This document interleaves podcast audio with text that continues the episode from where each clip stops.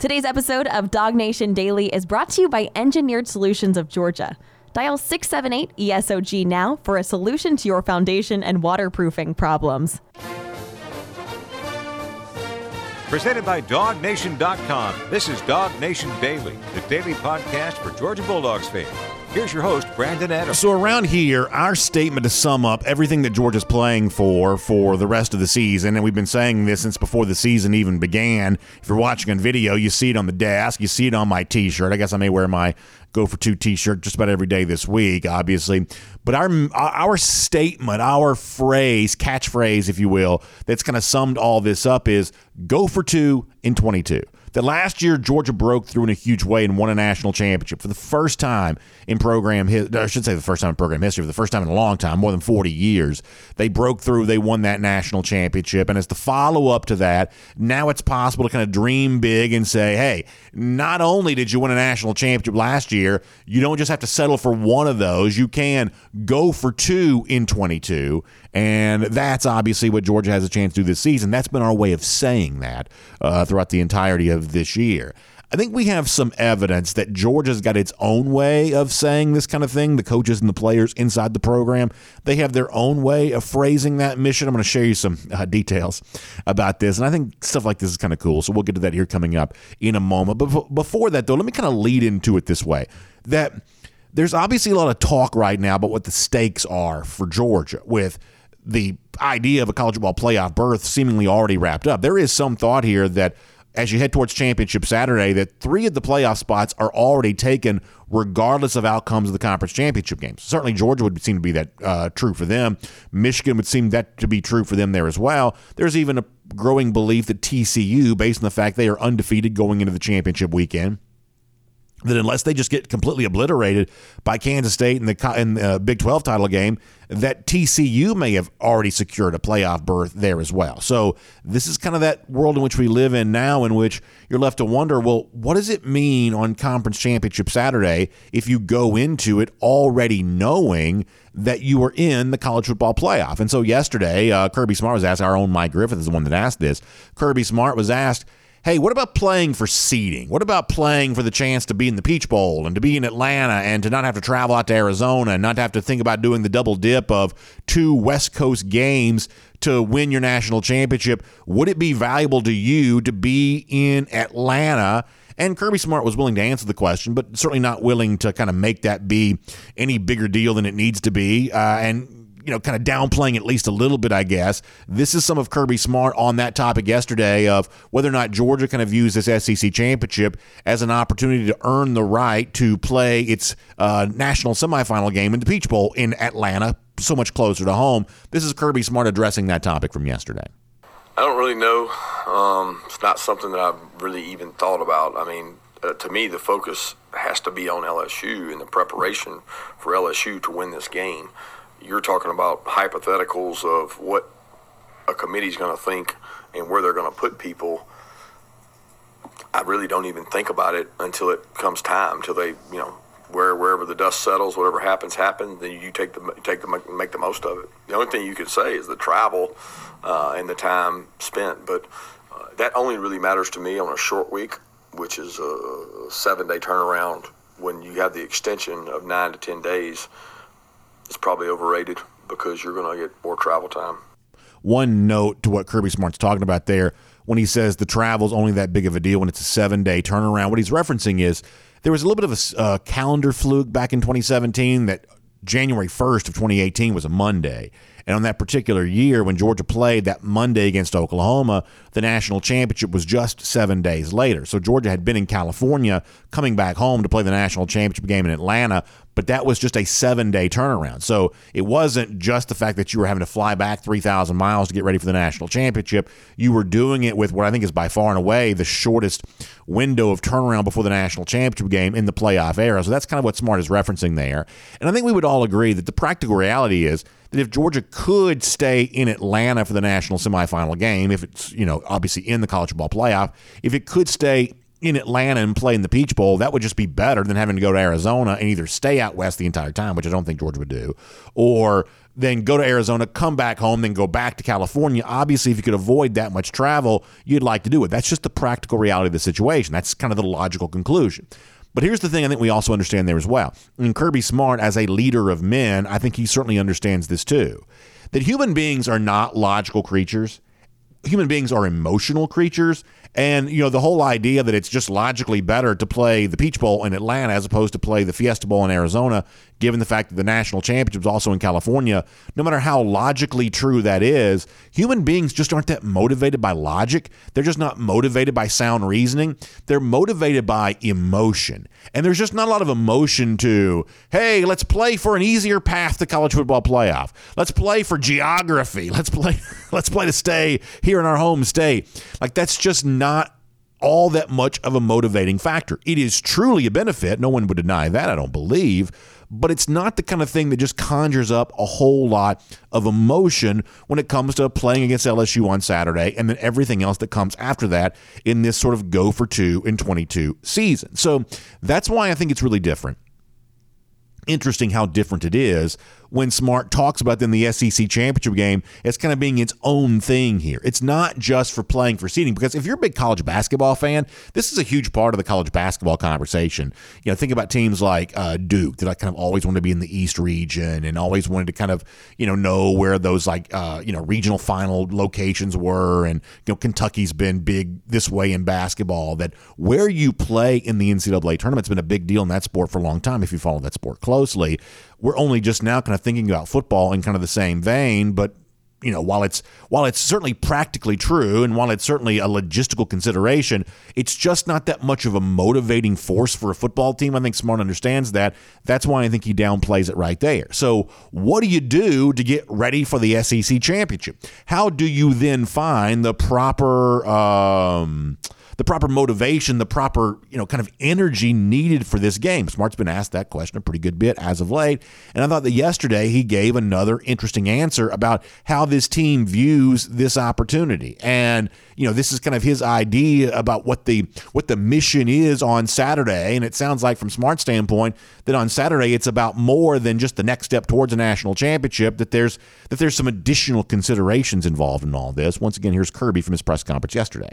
I think it's more about checking a box. It's not about last year's team or comparison. It's about next step and uh, having an opportunity to put a number on the wall that, that stays there forever. You know, it's a, it's an SEC championship. You don't you don't belittle those. Those are hard to come by.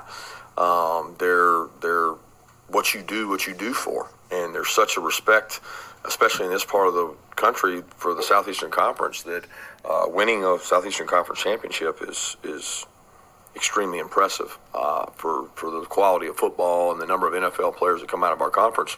I think our our players take a lot of pride in that. So I don't think there's any doubt that what Smart says there is true. There's something about the SEC championship that's different than the other leagues. We just know that to be the case. And an SEC championship, you know, has always been celebrated. I believe even in the future of a 12 team playoff and as the sport continues to evolve, I think there's still going to be something that's special about an SEC championship just because the SEC as a league is special. I'm an SEC homer, so to speak, so maybe other people wouldn't feel that way, but I think the people who are kind of dyed in the wool, entrenched in this league, whether it be as media, fan, coach, player, whatever else, I think will always have a certain viewpoint as it relates to. I think the Smart's right when he says that. But it's something else that Kirby Smart says there that I find to be really, really interesting. He uses a phrase, and I think it's really neat when a specific phrase like this is the kind of thing that you realize, oh, we've already heard that before this season. And it's one of those things that's not necessarily the, like a common way of saying this. And so, therefore, if Kirby's saying this and if other folks are saying this, there must be kind of something going on here with this. You know, our way of talking about what Georgia's trying to do right now is we say go for two and 22. It's two fingers in the air. That's just kind of the symbol for all of this. The idea that you could win a second national championship, that you got your first national championship last year, at least this era of Georgia football did, and you could get your second national championship again one year later. That's a huge mission to be on. Our way of saying that's go for two and 22. And that's been a really fun thing to do all year long. We can't wait to do that even more as we head through the postseason. But you hear Kirby Smart have his own way of saying this. And maybe this kind of represents George's own way of saying some of this kind of stuff. He says, We're playing to put a number on the wall. And I love this because I've been to the Butts-Mehre Heritage uh, Hall. Many of you have there as well. And you've kind of seen those hallways there where it's SEC championships, and they're all the years in which Georgia's won them, the most recent coming in 2017. And their college football playoff appearances. Georgia's got two of those now. And there's one in 2017, there's one in 2021. And if you can make the playoff again, that's another number, another year that goes on that wall. National championships. You know, for a long time, we saw 1942, 1980, and it just sort of seemed like those two years were kind of cemented in our brain and kind of sort of stuck with just those two. And now all of a sudden last year, boom, you put another number on that wall, another phrase, I should say another year on that wall. And that's a cool phrase to sort of describe all of this. And Kirby's not the first one around Georgia football to use this. And as I said, when you have this very specific phrasing that is mentioned by Kirby Smart there, and you want to go back to a Georgia player who's used the same kind of thing, I think you're left to conclude that maybe this might be a little bit of a driving force for Georgia here this year. The, the, the notion that their legacy could be told by the years attached to a wall that speaks to the history they contributed to this program. And by the way, this senior class could certainly say something pretty big about itself if it could put some more of those numbers on the wall here for 2022. Smart talks about it there, but it was only a couple of weeks ago that Kearis Jackson was kind of talking about the same thing about his desire to not necessarily chase stats and be a huge part of the offense, but to be a part of the legacy of winning that's been put together for Georgia these last couple of years. What Smart said Saturday, or I should say yesterday, Kearis Jackson had already been saying a few weeks ago, and I think we're left to conclude that this phrase must be really important to Georgia. Here's Kearis saying his own version of this going back a few weeks ago. If something is working, why stop it? That's my mindset. Hey, I'm here to win games. I'm not here to have a thousand yards, 20 touchdowns. If I wanted to come in for that, I probably would have went somewhere else. But I'm trying to put numbers on those walls and trying to be a national champion, a SEC champion. So whatever Coach Monken feels like is going to put us in the best position to win, I'm down for it. Don't you love that once again?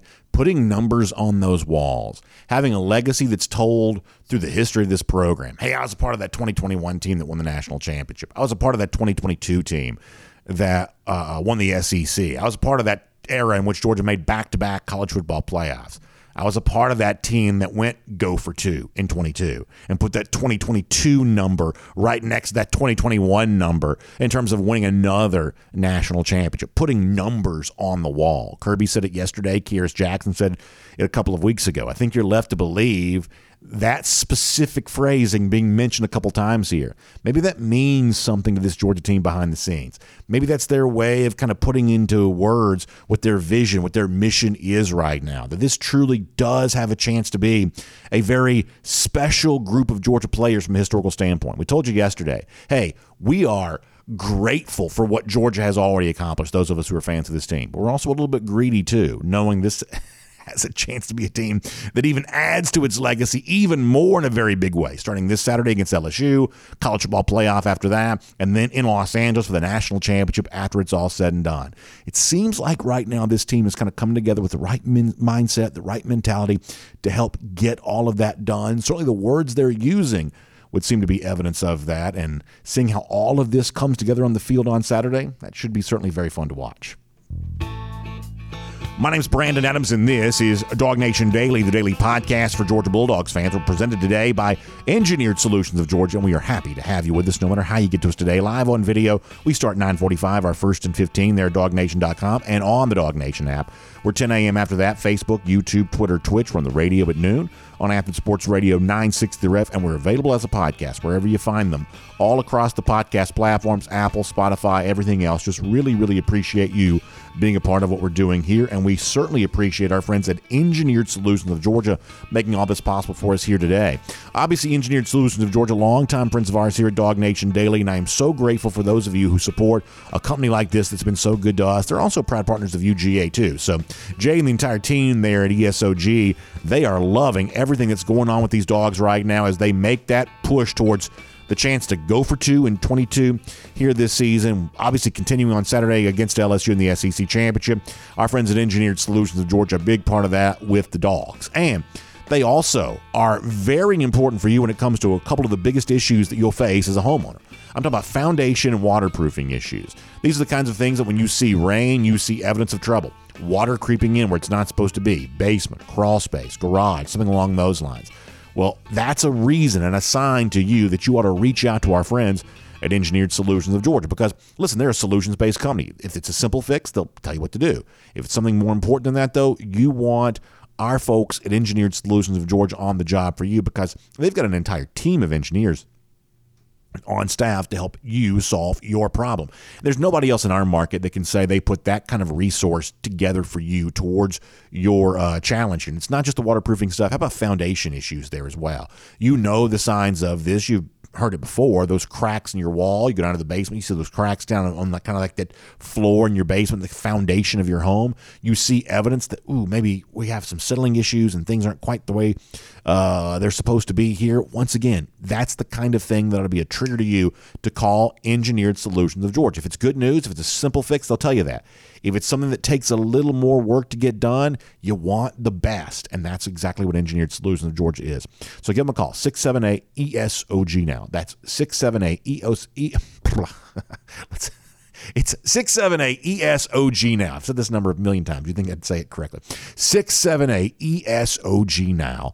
That'll get you in touch with Engineered Solutions of Georgia. All right, for us today, it's Jake Fromm before we're all said and done. It's Connor Riley coming up in a moment, and in a couple of minutes here, there as well. It's around the doghouse there too. But before that, let me give you an idea about the rest of the week here for us. A couple of important updates. We are just one day away from the absolute true kickoff of this Go for Two in 22 time of year. We're going to be live tomorrow at the Marlows in Brookhaven. That's 6 p.m. I have now had it confirmed that the entire Dog Nation team is going to be on hand for this. I'm going to be there. Jeff Sentell's going to be there. Connor Riley's going to be there. Mike Griffith's going to be there there as well.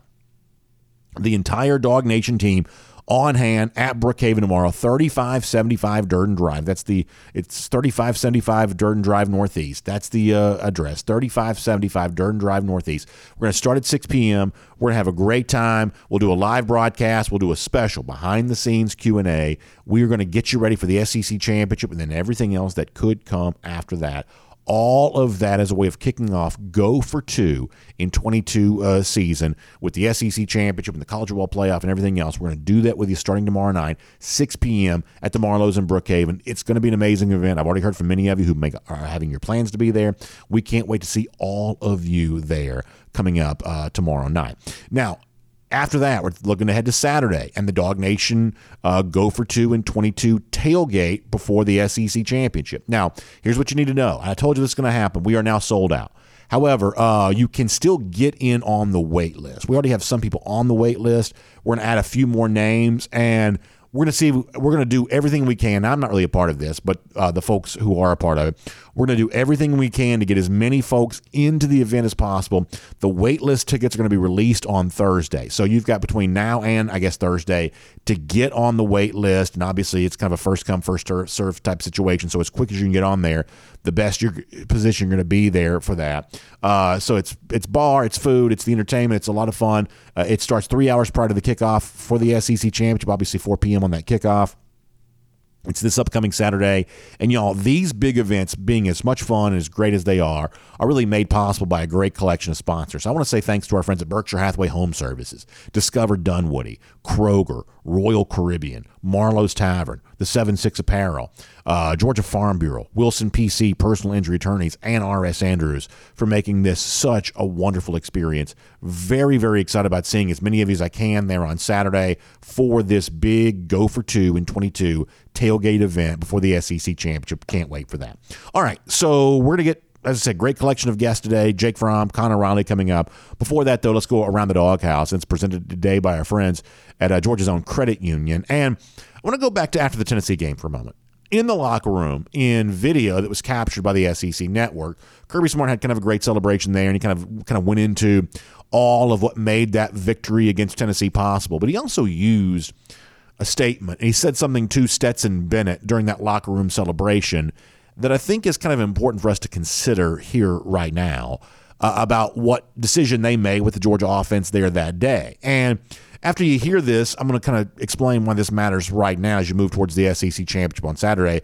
This is Kirby Smart audio from the video shared by the SEC network of the celebration in the locker room after Georgia kind of whipped up on Tennessee. Here's Kirby. Don't ever underestimate the power of physical toughness. And physical toughness wins in football now. And if you in this room, you got it. And if you come in here, you better believe in it. Because this physical toughness, it's what makes the difference.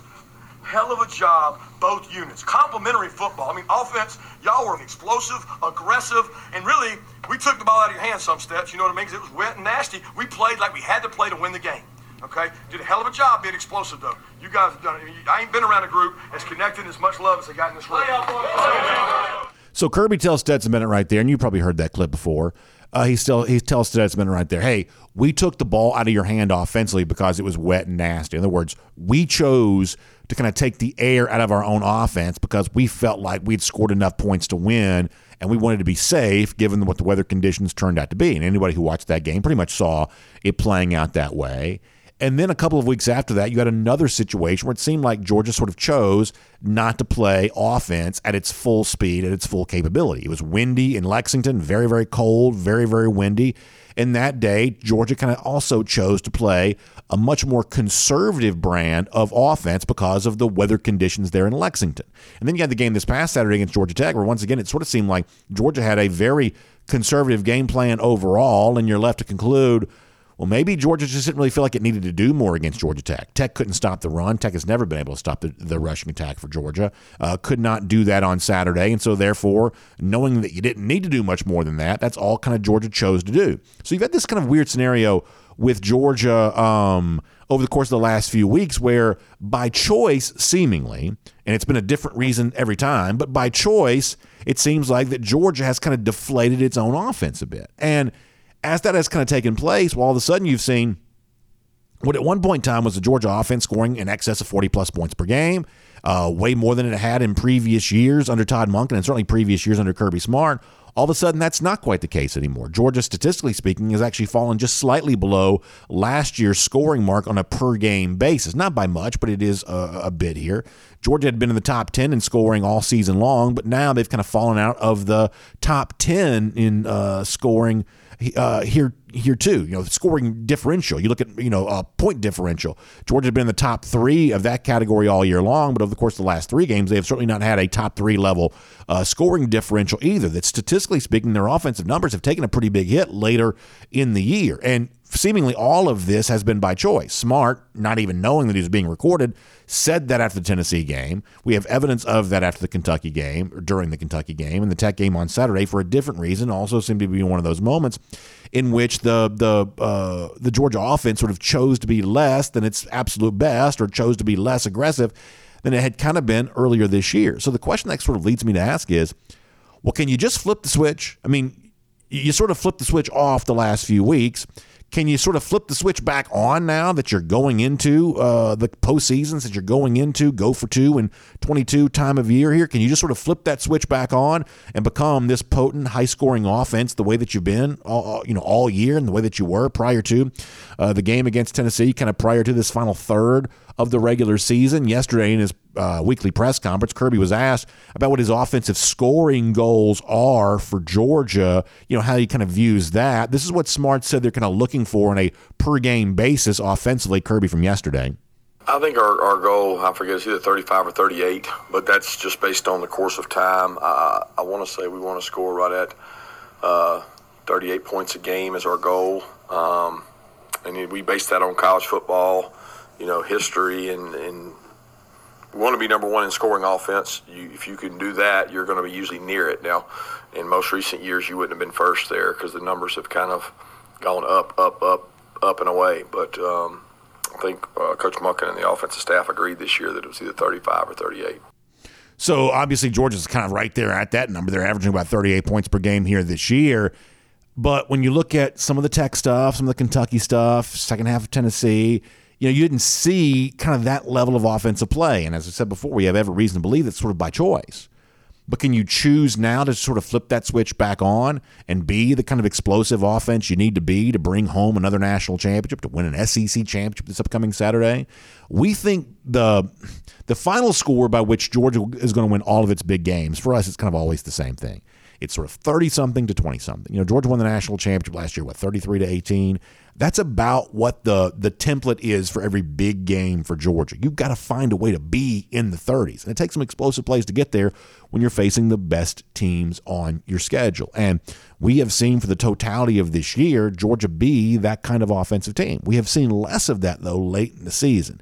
Is it just that simple to say, well, now that they're in a different phase of the season, now that they're playing indoors again against better teams, and you know now that the conditions are different, that all of a sudden the Georgia offense returns to being what it was prior to some of what we've seen in recent weeks?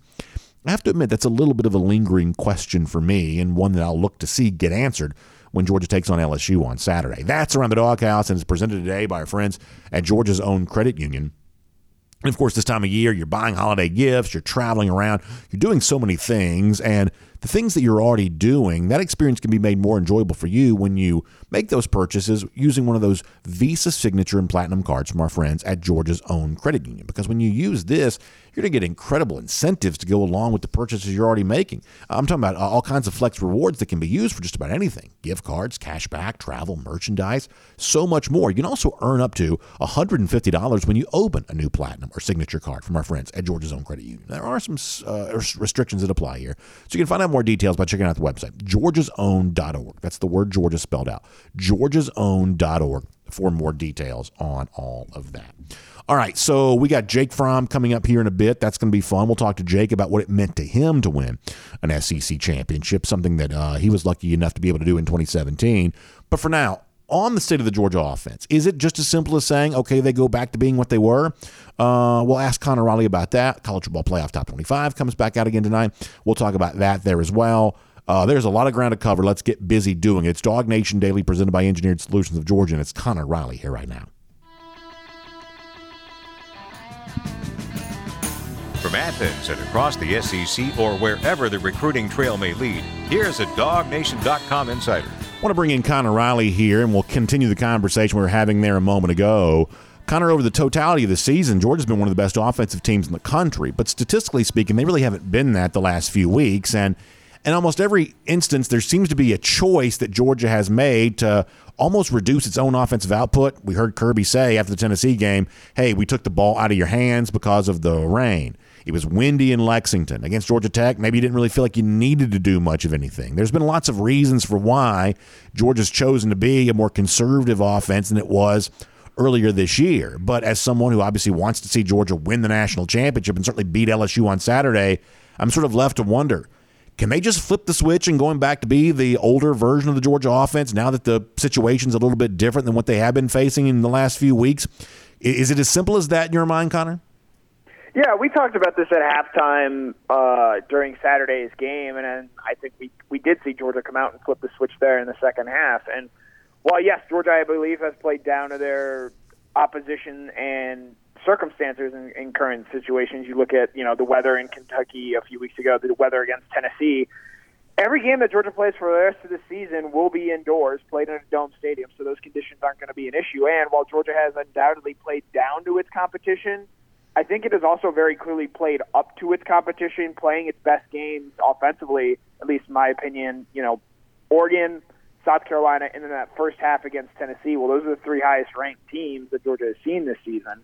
And, and so I do think that while, yes, you know, the offense has not operated at the level that it did in, in earlier in the season, I think we still know enough that Georgia can hit and work on its, you know, bread and butter type plays, quick passes to Brock Bowers, they can now use probably Kenny McIntosh more liberally out of the backfield as a receiving threat. I think they have sort of found those explosive runs that we've been looking for them to hit in recent weeks and recent years. Uh, you know, finding some more success there on the offensive line. Uh, the big thing I think that if you are worried and that they might not be able to flip the switch because it has been, I, I think, a consistent issue throughout the season. Is just the red zone execution. Uh, I think it goes down to both, you know, players executing plays and some play calling that could certainly be better. I think Georgia has been very vanilla in that aspect of the field, and I think that is perhaps why you have seen some of the struggles that you have seen in terms of scoring touchdowns and settling for field goals in that area. Yeah, along these lines, I mean, a thing that's a very important for me is point differential. You know, how much are you beating the opponents that you're playing by? And really, Georgia, Michigan, and Ohio State have been kind of in a different category all season long in terms of how badly they're beating the teams that they're playing. And with Georgia kind of slipping in that regard, at least the last couple of weeks, now their overall point differential for the entirety of the season is still really good. And as you said, against the best teams Georgia's played, the the Tennessees, the South Carolinas, the the Oregons, their point differential is it, it, that's a huge argument in favor of UGA. But in terms of really kind of knowing where this Georgia team is right now, I have to say, I don't probably romanticize adversity as much as some people do. This idea that, oh, Georgia's learned how to win these close games. To me, a hallmark of greatness is avoiding close games. And I would say that, you know, maybe a little bit as of late, Georgia hasn't quite avoided the close outcome or making games closer than they need to be as much as I would like for them to. I'm not suggesting that means they're doomed in the postseason or anything like that, but it is a little bit interesting to me that there have either been portions of games or the entirety of games where the you know the point differential between Georgia and its opponent hasn't been quite as great as it was earlier in this year. I'm not quite ready yet to say that it means something, but I'm also not quite ready to disregard it and say it doesn't mean anything. I don't know. I feel like this just feels a little bit about we're finding something to nitpick at this point in the season given the way things have gone, given just how far out ahead Georgia is in front of the rest of the SEC in its competition. While I understand, you know, nitpicking about point differential, Georgia still hasn't played a one-score game since October 1st, and I, I do think that again, if Georgia wanted to keep its pedal down this entire past week against Georgia Tech, the final score would have been something much more, you know, greater than 37 to 14, where it ultimately ended up as. And so I, I do think these last couple of weeks, especially as injuries have mounted at certain positions, especially the outside linebacker, I do understand just getting a win and doing enough to to look good there. Georgia doesn't, in my opinion, need to play for style points, and they just need to, in my opinion, continue to do enough to win. They've done that. If they score on a fourth and one or a third and one rather, and they end of the third quarter against Kentucky, they're up twenty three to nothing, and I don't know that we're having this hemming and hawing conversation about point differential and has Georgia looked great enough against teams like Kentucky and Georgia Tech that, quite frankly, they're not going to see in the college football playoff. And I still put a lot of stock into what we saw in the first half against Tennessee and then the game against Oregon, where those are closer to count level to the team that Georgia is going to see in the college football playoff, and they've played at their best in those games. Along those lines, looking at a Saturday in the SEC championship, I think there's a chance that LSU is the best team that Georgia plays the rest of the season. I know they've just lost to maybe what's the worst SEC team in Texas A&M last week. And even with that, that doesn't actually change my opinion on this very much. Um, if Jayden Daniels is healthy, and obviously that's one of the biggest ifs right now, I think that LSU is frankly just as dangerous as you know what I think TCU has a chance to be, or maybe what USC has a chance to be. Maybe not quite as much as Michigan, but we've sort of seen what Georgia versus Michigan looks like less than a year ago. Um, I have sort of respect for this matchup uh, against LSU on Saturday, and the loss on Saturday doesn't change that for me all that much necessarily. What do you think about Georgia LSU here right now? Yeah, I'm really concerned about Jayden Daniels' health. You know, he's in a walking boot today, and they're going to do some more testing to see if he's going to be able to, to play. But even then, he's not going to be 100% this week. And I think his biggest asset in the way he could possibly hurt this Georgia defense is with his legs and mobility. And even if he is able to play, that is, I think, severely compromised there. So I struggle to see how this LSU team is going to score consistently. And look, that Texas A&M offense was atrocious all year, and you give up a season high in point totals to them last week. Uh, that's incredibly concerning. And it, going back to the LSU offense, their biggest weakness, in my opinion, is that offensive line. Well, now you've got to go block Jalen Carter, and I don't think that's going to go very well for LSU this weekend. And so, while over the totality of their season, I've been impressed with what they have done. I think they're coming into this game against Georgia, you know, Uh, they peaked in early November, late October with you know the performance they had against Ole Miss, the big win against Alabama, but they were not good against LSU or against Arkansas with with Arkansas using two backup quarterbacks in that game, winning only 13 to 10, and then they just go sort of get their doors blown off against Texas A&M last week on the road. This isn't a team that's coming in playing their best football. They are a little banged up, especially at the quarterback position. And while yes, Harold Perkins, B.J. Ojulari, they have some real talent there on the defensive side of the ball uh, this LSU team to me felt like they maybe arrived here a year early and sort of ran out of gas in getting here, and now they have to face I think the best team they'll have played all season, and they're not close to the best version of themselves in doing so. I'm going to dig deep here, and this is definitely a reach, but I'm going to do it because listen, that's what we're doing here. We're getting ready for the SEC championship. If Daniels is not completely healthy, Garrett Nussmeier, the backup, is the precise opposite of, of, what Daniels is as a quarterback. Any concern here on the part of Georgia with the potential of having to prepare for two quarterbacks who are very, very different and the kind of game plan stuff that might go into that? Is that a real thing at all in a week like this? So I imagine you're thinking back to, you know, 2017 or I guess 2018 national championship game when Tua comes in for Jalen Hurts, or even the 2018 SEC championship game when Jalen Hurts came in for an injured Tua Tagovailoa. Yeah, I was hoping that would be kind of the unspoken subtext to all this, but yes, that's what I'm thinking about. Here's the difference: this Georgia defense this year is far better and far more talented than the defense that Georgia had in either one of those seasons. I, you know, in thinking back to those past teams, those early Kirby Smart teams, this 2022 team, well, yes, even a step down talent-wise from what we saw last year, is still, in my opinion, significantly better, at least on the defensive side of the ball, than those teams. You know, Monty Rice was a really, really good player for Georgia in his time, and obviously he was banged up in the 2018 SEC championship game. Monty Rice would not start for this team. And Monty Rice is an NFL player, but I, that's how highly I think of Jamon Dumas Johnson and Smael Mondon. Uh, you know, Jalen Carter would have been the best player on this 2018 team, and maybe even that 2017 Georgia team there as well. Chris Smith is every bit as good as J.R. Reed and was certainly better than Richard LeCounte was in those two seasons for Georgia there. Kelee Ringo, while we've dabbled about where he ranks in comparison to other lockdown corners, you still feel very good about what he and Kamari Lassiter can do on the outside. And so while I understand, you know, maybe the PTSD that stems from Georgia against backup quarterbacks in big games, this Georgia defense, which once again this year, despite losing eight starters from a season ago, five first round draft picks, once again finished first in the country in scoring defense, giving up 11.3 points per game. And I remember in the offseason we talked about, you know, David Pollack saying, you know, Georgia's going to give up a touchdown more per game this season. We all said, yeah, that's probably pretty realistic. Well, they only gave up 1.1 points more per game this season. And so, uh, you know, Garrett Nussmeier, Jayden Daniels, I won't say Joe Burrow because Joe Burrow is really stinking good. But it, it, to me, it doesn't really matter who you put back there as that LSU quarterback. I, I think Georgia's defense is good enough at this point in time to find a way to make life absolutely miserable for whoever the opposing quarterback is. Tonight, the college football playoff top 25 comes out again, and I guess the potential for drama exists with what goes on with Georgia Michigan. I certainly think that Georgia should be and will be number one still. Uh, I guess there's also drama potentially with where Ohio State and Alabama land in all of this. My expectation is is that Ohio State will be ranked ahead of Alabama. I think Alabama's essentially eliminated from playoff discussion, even though obviously Saturday was good for their faint playoff hopes. I don't think it was good enough to actually resurrect them necessarily. Do you see any intrigue and drama in tonight's CFP top 25, Connor? I do. I, I think the Ohio State, Alabama, and I'll include Tennessee in here, and I'll explain why. Uh, where they rank those teams out, I think is going to say a lot because I don't think it's a lock USC wins this weekend, and uh, you know I'm not confident that they're going to put in an 11 and 2 USC team into the college football playoff, and so that five, six, seven, you know, ranking. A, none of those three teams, Ohio State, Alabama, and Tennessee, are going to play this weekend, so their resumes are done.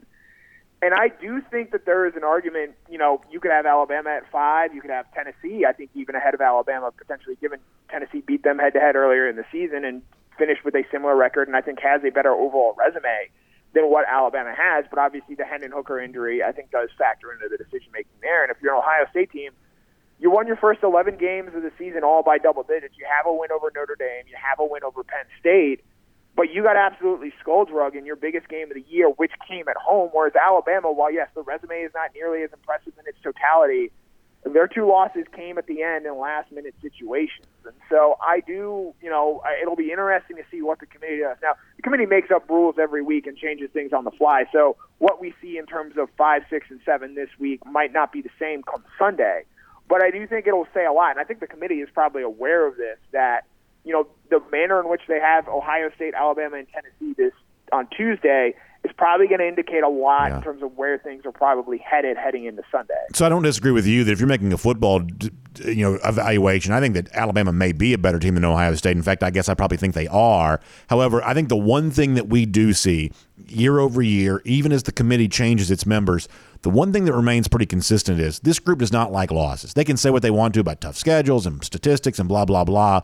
When it comes down to it all when it's all said and done, they count losses and they prefer teams that just have fewer losses. So, from that standpoint, a Tennessee, a Bama, they have something that Ohio State doesn't have, which is a second loss. And I just think that's going to carry the day here for Ohio State. So I agree with you. I do not think that USC is in an obvious win situation against Utah. In fact, Utah's already beaten them already this year. And if USC doesn't win, I don't believe they're making the college football playoff. And if they don't make the playoff, I believe it's going to be Ohio State because, fair or not, they just have fewer losses. I don't feel that way about TCU. I think that TCU, unless they lose by 40 points on Saturday, is probably going to be in the college football playoff no matter what. I'm very surprised that I'm saying that.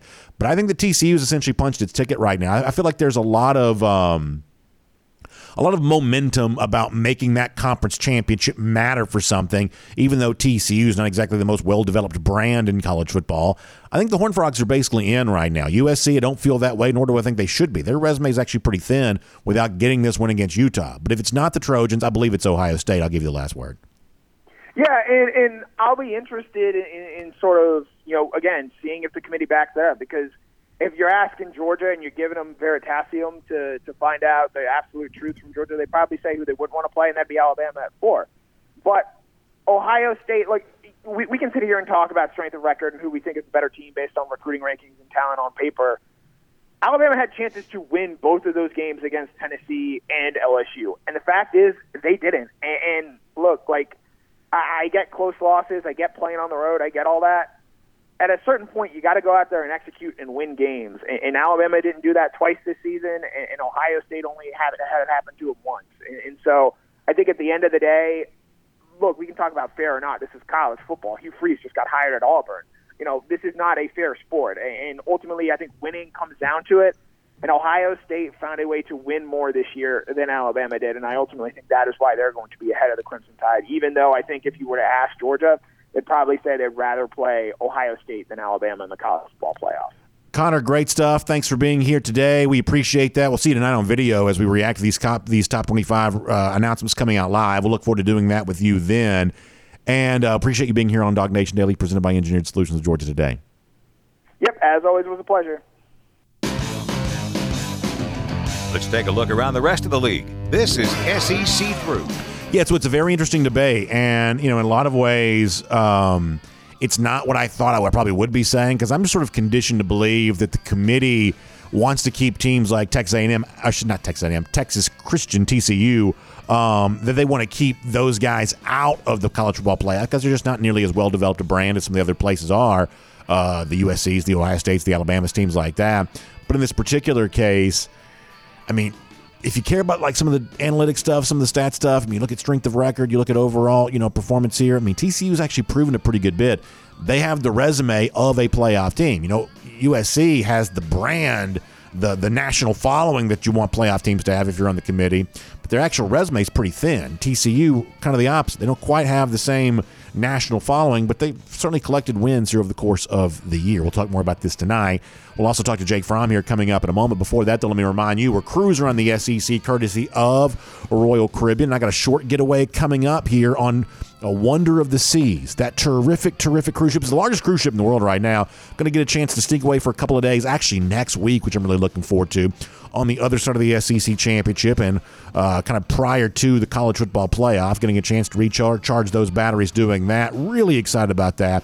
And I would say, as you kind of head towards this holiday time of year, as you start thinking about 2023, this is a great time for you to also book your own Royal Caribbean Cruise vacation. If nothing else, we hope to see you on board with us for the second ever Dog Nation cruise coming up this April, April 24th to the 28th, leaving out of Port Canaveral, going to Nassau in the Bahamas, going to Perfect Day, Coco Cay, that private island oasis that's so much fun. We look forward to having you be a part of that with us. The website you can go to is royaldogs.com. That's royaldogs.com. It's a website specially made by Jessica Slater, terrific travel agent who Royal Caribbean especially selected for us to book this Dog Nation cruise and really book all of your Royal Caribbean cruise needs. Every Royal Caribbean cruise I take, Jessica Slater is the one that books it for me. So uh, I trust her. You should too. Give her a call 770 718 9147. That's 770 718 9147. So we got a lot of SEC news to get to. I'm going to try to bounce through some of this quickly and then. I guess we'll see about maybe coming back on a couple of these stories here as the uh, days roll on. So it is official. Hugh Freeze is the next coach at Auburn. That was announced yesterday. And there was a lot of pushback to this. And listen, Hugh Freeze has a very, very, um, very, very checkered past, right? I mean, we all understand that, whether it be NCAA stuff, his own personal decisions. You know, Hugh Freeze is a little bit of a weird guy. I don't think there's any doubt about that whatsoever. But here's the other thing too. And listen, if you're a Georgia fan, you just kind of want to use all that kind of stuff as fodder to go kind of back and forth with the uh, um, with the Auburn folks. By all means, I'm not going to stand in the way of that. That's what rivalries in the SEC are about. So to me, all is fair in these sort of social media, you know, message board type wars. So do whatever you need to do to kind of go back and forth with the Auburn fans in your life. I got no problem with that. But when it comes to the actual truth of all of this, though, I have to tell you something. Like, I don't want anybody to be judged by the worst thing they ever did. And the worst thing that Hugh Freeze, at least that I know of, that he ever did, seems really, really, really, really bad, Un- unseemly, right? But at the same time, it's like, are we going to really say, okay, well, guys like that, that, that make a mistake, uh, you know, have a moral failing uh, at that level, they should never work again? They should never have any opportunity to be employed again? I just don't know that I necessarily feel that way. I, I, I, really don't. So I actually don't have a problem with Auburn hiring Freeze. I think he's probably a better coach on the field than Lane Kiffin is. And you say, what about all the other stuff? I mean, the fact of the matter is, here's what I think you see. I think you see two clear differences between Kiffin and Freeze. You know, Kiffin's the son of a longtime NFL assistant. He's kind of grown up in a very, uh, I guess, sort of elite cultural corridor in a way that Hugh Freeze kind of didn't. You know, Hugh Freeze brings a lot of working class sensibilities to, to his profession. He came up through the high school ranks. He has had to earn his way into every job that he's ever had.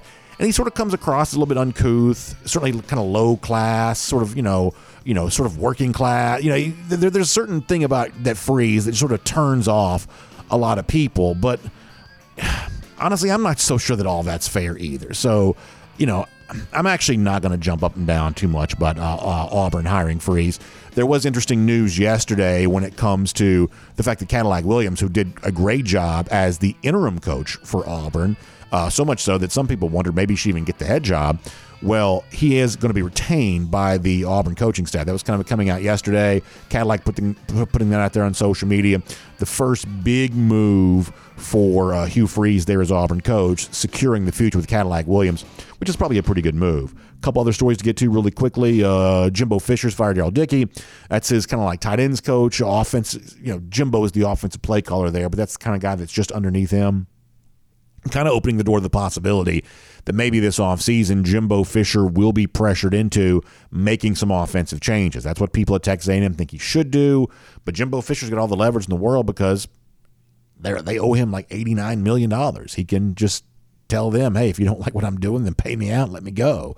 Uh, you know, in this case, Fisher's probably got the leverage. But the belief here is if he wants to win, he's going to make some offensive changes and he's got to move off of his own offensive system. This kind of stuff does not typically go well when some coaches try to do this, but that may be the uh, next step there for Fisher at Texas A&M. Luther Burden had an interesting social media message. You know, Burden, the former five-star receiver that surprisingly picked Missouri in the 2022 recruiting cycle. He had a kind of NIL type uh, announcement that he made yesterday, and he also, in the midst of making that announcement, also said, "Hey, he's locked in. He plans on staying there at Missouri." Now, this is not a binding referendum. It's not obvious that this means Burden really is staying for sure, but he did drop that into an NIL message yesterday. So Eli Drinkwitz has talked before about players on his roster being recruited by other programs. You would presume that Burden's at the top of that list. Well, yesterday, Burden certainly took the step that he could take in that moment to say that he's coming back uh, to Missouri here for this year. So we'll keep our eye on that. And then I was going to do a couple of other things. Let me just say this right now. Let's get ready to talk to a, a Jake Fromm, but we'll get into this more tomorrow. There's very interesting stuff out there with Dabo Swinney right now. Swinney's kind of firing back at his own fans. I don't have time to fully getting into this right now, but there is real significant evidence here that the uh, the foundation that has been in place uh, for um, for Dabo there at Clemson that may be starting to that that facade may be starting to fall apart here a little bit. That foundation may be starting to show some cracks. Speaking of our friends at Engineered Solutions of Georgia, uh, that foundation there at Clemson may be running into some issues here right now. So that's a longer story than I have time to give you right now. So we'll push that back uh, until tomorrow, and we'll go ahead and wrap up and say that is cruise around the SEC, courtesy of Royal Caribbean. And with the SEC championship on deck for Georgia on Saturday, let's talk to a guy that's won an SEC championship. It's former Georgia quarterback Jake Fromm. It's a Kroger Fresh Take with him today here on Dog Nation Daily. Jake, I know you're busy. Thanks for your time. We appreciate you being here as Georgia gets ready to play a big game on Saturday. How you doing? Hey, Brandon, what's going on? Thank you for having me. Hope everybody had a great Thanksgiving. Uh, excited for this week. Big win over Tech, and hopefully they had a little momentum there in the second half to propel them to start fresh and start hot going into the SEC championship game. I like the thought of that, Jake. I certainly do. And if anybody understands what it means to win an SEC championship Georgia, it's yourself. You and your teammates were a part of that in 2017. When you all won, it had been a little bit of a drought. Georgia hadn't won the SEC before that since 2005. So you know, what was that locker room celebration like? Now, y'all knew you were going to the playoff, and you had, you know, the excitement of going to the Rose Bowl, all that kind of stuff. But kind of prior to that, just celebrating that SEC championship for you and your teammates and Kirby Smart's second season, kind of a remarkable accomplishment. What was that like for y'all on that particular Saturday? Yeah, that was a, a huge moment. It's a really big deal. Winning an SEC championship is so hard to do. Uh, it's tough, and it's so rewarding there at the end in the locker room, sharing that moment uh, with your guys, with your teammates, with your coaches. Um, it's a big deal. It's a, it's a, a huge accomplishment that, that nobody can take away from you. Um, and some may even say it's harder than winning a natty. So um, I don't know. It's uh, it's tough to do, and uh, just wanted to embrace from everybody afterwards on just a, a well accomplished season so far, and then knowing the work to do later after that uh, just gets you really excited. Do you think that the presence of the playoff and the way in which that's kind of evolved the sport, do you think that has taken away from conference championship Saturday at all because there obviously are so many eyeballs now in the college football playoff? Not not the SEC championship. Maybe, maybe some others uh, with some other teams that can still get in uh, if they don't win it. Uh, but the SEC championship is still just it, it, it's the one. It's it's the big one. Uh, it just it means so much. Uh, in the SEC, it just means more.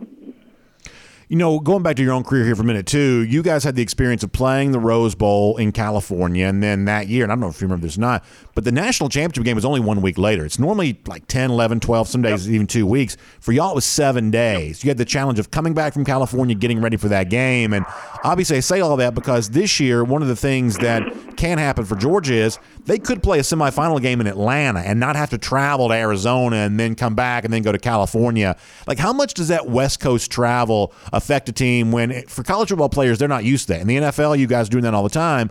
But in college football, you're not typically traveling that far far. How much of an advantage would it be for Georgia if they could stay in Atlanta for that Peach Bowl national semifinal game?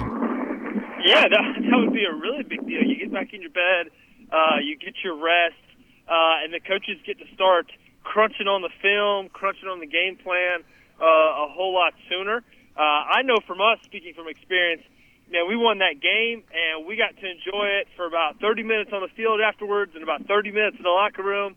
Uh, and, and Kirby, Kirby screaming his head off, "Get on the plane! Get on the plane! We gotta go home! We gotta go home!" Couldn't, couldn't enjoy it um, uh, because he was just so uh, worked up and wanted to get us home to get our rest and to get started because it was such a short week uh, for the national championship. So I know it's definitely on his mind, and I know he'll definitely be uh, thankful for that. Yeah, you know, uh, typically speaking, media is not in the locker room, as you know, but for the bowl games, you kind of are. And so I remember seeing Kirby in that locker room after that game. He was so ready to get back home to Georgia. He knew, you know, how challenging that travel was going to be.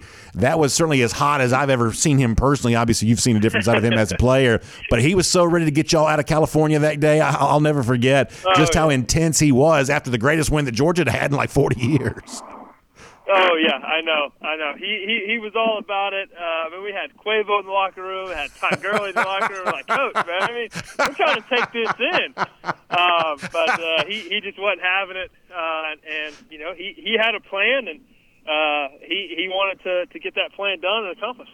So let me ask you this about the team on the field right now, because obviously we talked about this a little earlier that Georgia's had some interesting scenarios offensively here the last few weeks where You know, it started raining in the Tennessee game. Kirby said, hey, they kind of took the ball away from the offense because they didn't feel like they needed to do much more. It was very windy in Kentucky. You and I have talked about that. You know, last week you're kind of facing an overmatched opponent. Maybe you don't want to show too much. What do you think the current state of this Georgia offense is right now? Can they just sort of flip the switch and go back to being what they were before? Um, you know, you know, what are you seeing from Stetson Bennett in particular right now? What do you think the current state of this dog's offense is as it goes into the most important games that's going to play all year long? Yeah, I mean, I, I think the last couple weeks, and you kind of see it with the with the points. They're not quite putting up the points they were earlier in the season. Um, they're just kind of vanilla right now. Maybe not have a true identity, um, but I think they're going to pick one uh, coming this Saturday, and they're going to say, "Hey, uh, this is us. You can't stop us, and we're going to do it for four quarters." Uh, what, whatever that is, whether they come out slinging it, uh, throwing it to the tight ends, getting the receivers involved, or say, "Hey, we're just going to play smash mouth football." There's nothing you can do about it. Uh, I don't know. We'll find out. We'll you know we'll figure out whatever that concoction is they're cooking up there uh, up in the coach's offices there. Um, but uh, it's going to be exciting and fun to watch uh, because it can do so. We may have uh, run into an In issue. the country, the running backs. I mean, they can they can do whatever they want to do. Jake, I want to ask you one more thing about LSU coming up on Saturday. Before that, let me remind folks that's our Kroger Fresh Take with Jake Fromm here on Dog Nation Daily here today. And as we head towards that holiday time of year, one of the great ways which you and your family can enjoy uh, this holiday season was the Kroger Chef Junior, the guided kids cooking experience which takes place a couple times each month, uh, where your kids get a chance to learn how to make a great item. And this month, as you might expect, it's sort of holiday themed. How about a chance to make some holiday brownies, both coming up December 3rd and December 10th at select Kroger locations? You can be a part of that. Now, every Kroger Chef Junior uh, uh, experience is a guided cooking experience that lasts for 30 minutes, where your child's going to receive an apron and a patch, a chef's hat, a recipe card, and box, and cookie cutters. It's just $7 per child. You get two different times to do that this month. On December 3rd, December 10th, you can go to KrogerChefJunior.com for more on that. It's the word junior spelled out J U N I O R. KrogerChefJunior.com for more on that. Jake, we'll finish with this. LSU's obviously a formidable challenge in most years. A little bit weird this year in the fact they come in off a loss. They're 9 and 3. From a mindset standpoint, you know, how do you get ready for that knowing this is a little bit different kind of SEC championship than you're used to seeing, where oftentimes it's two national championship contenders on both sides. For this year, that's not quite the case. Yeah, it's it's still the SEC championship. You're going to get LSU's best shot, uh, and Jayden Daniels been playing really well here Yeah. in the second half of the season. So it's going to be all about him containing him, not letting him use his legs, uh, and as long as the defense kind of restricts him.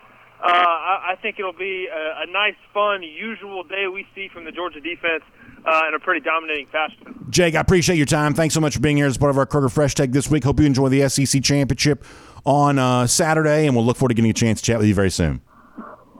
Awesome, Brandon. Thank you. So good stuff there from uh, former Georgia quarterback Jake Fromm. His thoughts on kind of where the Bulldogs are offensively and kind of uh, the challenge ahead as you look to the SEC championship. And also Jake, not mincing words here, that the SEC championship, all the conference championships in this sort of day and age in which we're very playoff centric, the SEC championship still has great meaning. And certainly for this Georgia team on Saturday, you get the sense that's the motivation they have. Before we go, I also want to give another quick shout out here for a moment. Our friends at Peachtree Orthopedics. And listen, an audience like ours, you've got all kinds of folks who are, you know, yesterday I took my son to play golf, and a lot of you love doing that, or some of you like to run marathons. I wouldn't know anything about anything like that. But we all kind of have our own thing we like to do to be active, right? We have our own kind of favorite pastime when it comes to, to living an active life. Something we just, it's what makes life fun to get out there and do the things you enjoy. But if you have some sort of injury situation, the opportunity to enjoy things like that, that's not it's just very limited. You know, if you have back pain, you know, playing, you know, golf made harder. If, you know, knee pain, you know, going out and running or things like that. All that's made more challenging when you're facing some sort of, you know, orthopedic issue.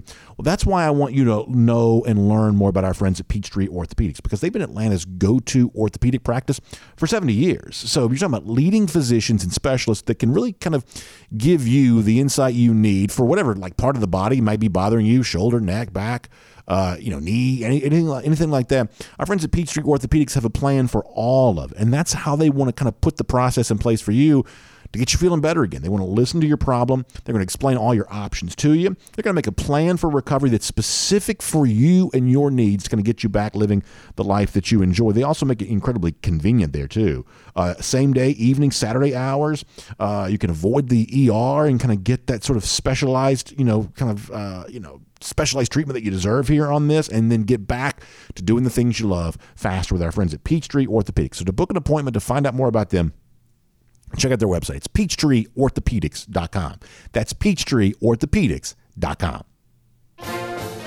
All right, so our golden shoes for right now kind of themed around go for two in 22. I'm just sort of doing a search of go for two in 22. So many of y'all using that hashtag up there on social media, which I love to see. We're trying to put as many of those messages up here on the screen to kind of close out our show. Now, today, it's also an intersection with our normal golden shoe topic, which is making fun of the lousy, stinking Gators. So, with that in mind, we'll show you today's golden shoe. Uh, our friend Chris GoDogs8419 sends this to us to say, I think that UGA does it better. And it's basically a, pl- a play off of the uh, Chick fil A Eat More Chicken theme, except this is Eat More Gator. Uh, I think this is really good stuff from uh, Chris, who gives you the uh, hashtag Gator Hater and also the important hashtag of Go for Two in 22. Chris, you're right there on that. Also, well done there with the uh, parody of Chick fil A. Pretty funny stuff. So go for two in 22 in full effect. And then when that's all said and done, you'll turn your attention to 2023 and 333 days from right now. Georgia back in Jacksonville, beating up on Florida again. That is our Gator Hater Countdown. We will see all of you tomorrow on Dog Nation Daily, presented by Engineered Solutions of Georgia. Go for two and 22, everybody. And on the podcast, time now the R.S. Andrews Podcast Cool Down. We'll take your comments here uh, on Twitter at Dog Nation Daily or in the comments section at dognation.com. Uh, I rolled through a couple of these. Al Hayes wrote in yesterday to say that no team that doesn't play a lick of defense is going to beat Georgia. He says the USC head coach always has great offenses but terrible defenses, and that's certainly true for USC once again. I think for the most part, Al is right about this. When I look at the kinds of teams that are likely to beat Georgia, I would probably look at those teams that come close to doing what Georgia does. The thing that Georgia does so well is, is that for a team that is elite defensively, they score a lot of points. They find a way to put pressure on you on both sides of the ball. We heard this in the Kirby Smart clip we played today. The idea of complementary football. You know, coming out there and scoring points on you offensively, limiting you defensively, and you're just fighting a war on two fronts. And that's very hard for most teams to do. And so if Georgia would ever lose a game, you know, it's going to be to a team that kind of does some of that well. In fact, go back and look at Alabama a year ago. Alabama beat Georgia in the SEC championship. Alabama was the only team in the country last year that came close to doing what Georgia did. You know, Georgia was top five in both offense and defense. Alabama was top 10 in both offense and defense. So that ability to kind of come close to matching what Georgia does from a complementary standpoint, Alabama was close to that last year, and it gave them a chance to win the SEC championship. So if Georgia were to lose a game this year, you know, once again, it's going to be to one of those teams that would come close to being able to do that. And you look at the current playoff landscape and you say, well, who is that? Like, who could do that here this year? And there may not be anybody. And that may be why Georgia really is on its way to go for two in 22. That this is kind of gone from being a championship that Georgia could win to maybe now it's a championship that Georgia should win because nobody else quite matches what Georgia does in every phase of the game. I guess you'd say that Michigan, of the current playoff teams, likely playoff teams, comes the closest to playing that complementary football. But we also saw Georgia versus Michigan a year ago. Now, who's to say it's the same result two years in a row? But if you're a Georgia fan, you've got confidence in your team in that game. I would certainly understand why you do. In other words, I think that Al's making a very good point. Uh, somebody on Twitter called Brock needs 20 touches a game writes in to say that Brandon the dogs are not using Brock Bowers nearly enough. He has the potential to take it to the house every time. Thanks. Enjoy the show. And I think it's right. I mean, you know, we can talk a lot about, you know, guys we'd like to see involved, but Georgia's best offensive player is Brock Bowers. And you certainly don't want to. I mean, look, there's a lot in football that you don't have control over. Ultimately, where Georgia, whether Georgia wins it all or loses at some time, some point along the way, that's not completely in Georgia's control. But here's what is in control. If you do go down, how is it that you want to go down?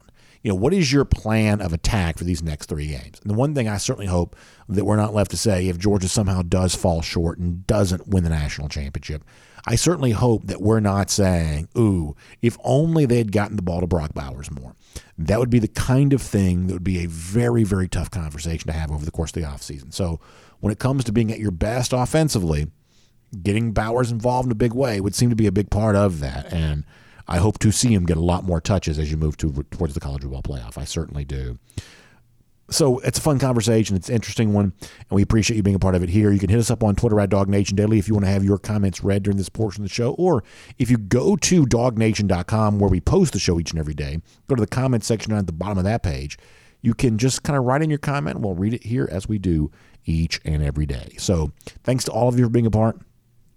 We appreciate our friends at RS Andrews for making it possible there as well. Your air conditioning, heating, plumbing, and electric needs. That is what RS Andrews is all about. If your water heater goes out in many cases, RS Andrews can replace it for you the same day. You just need to find them online at rsandrews.com. Uh, have a great day. We'll see you tomorrow. It's DawgNation Daily, presented by Engineered Solutions of Georgia. We'll look forward to talking to you then.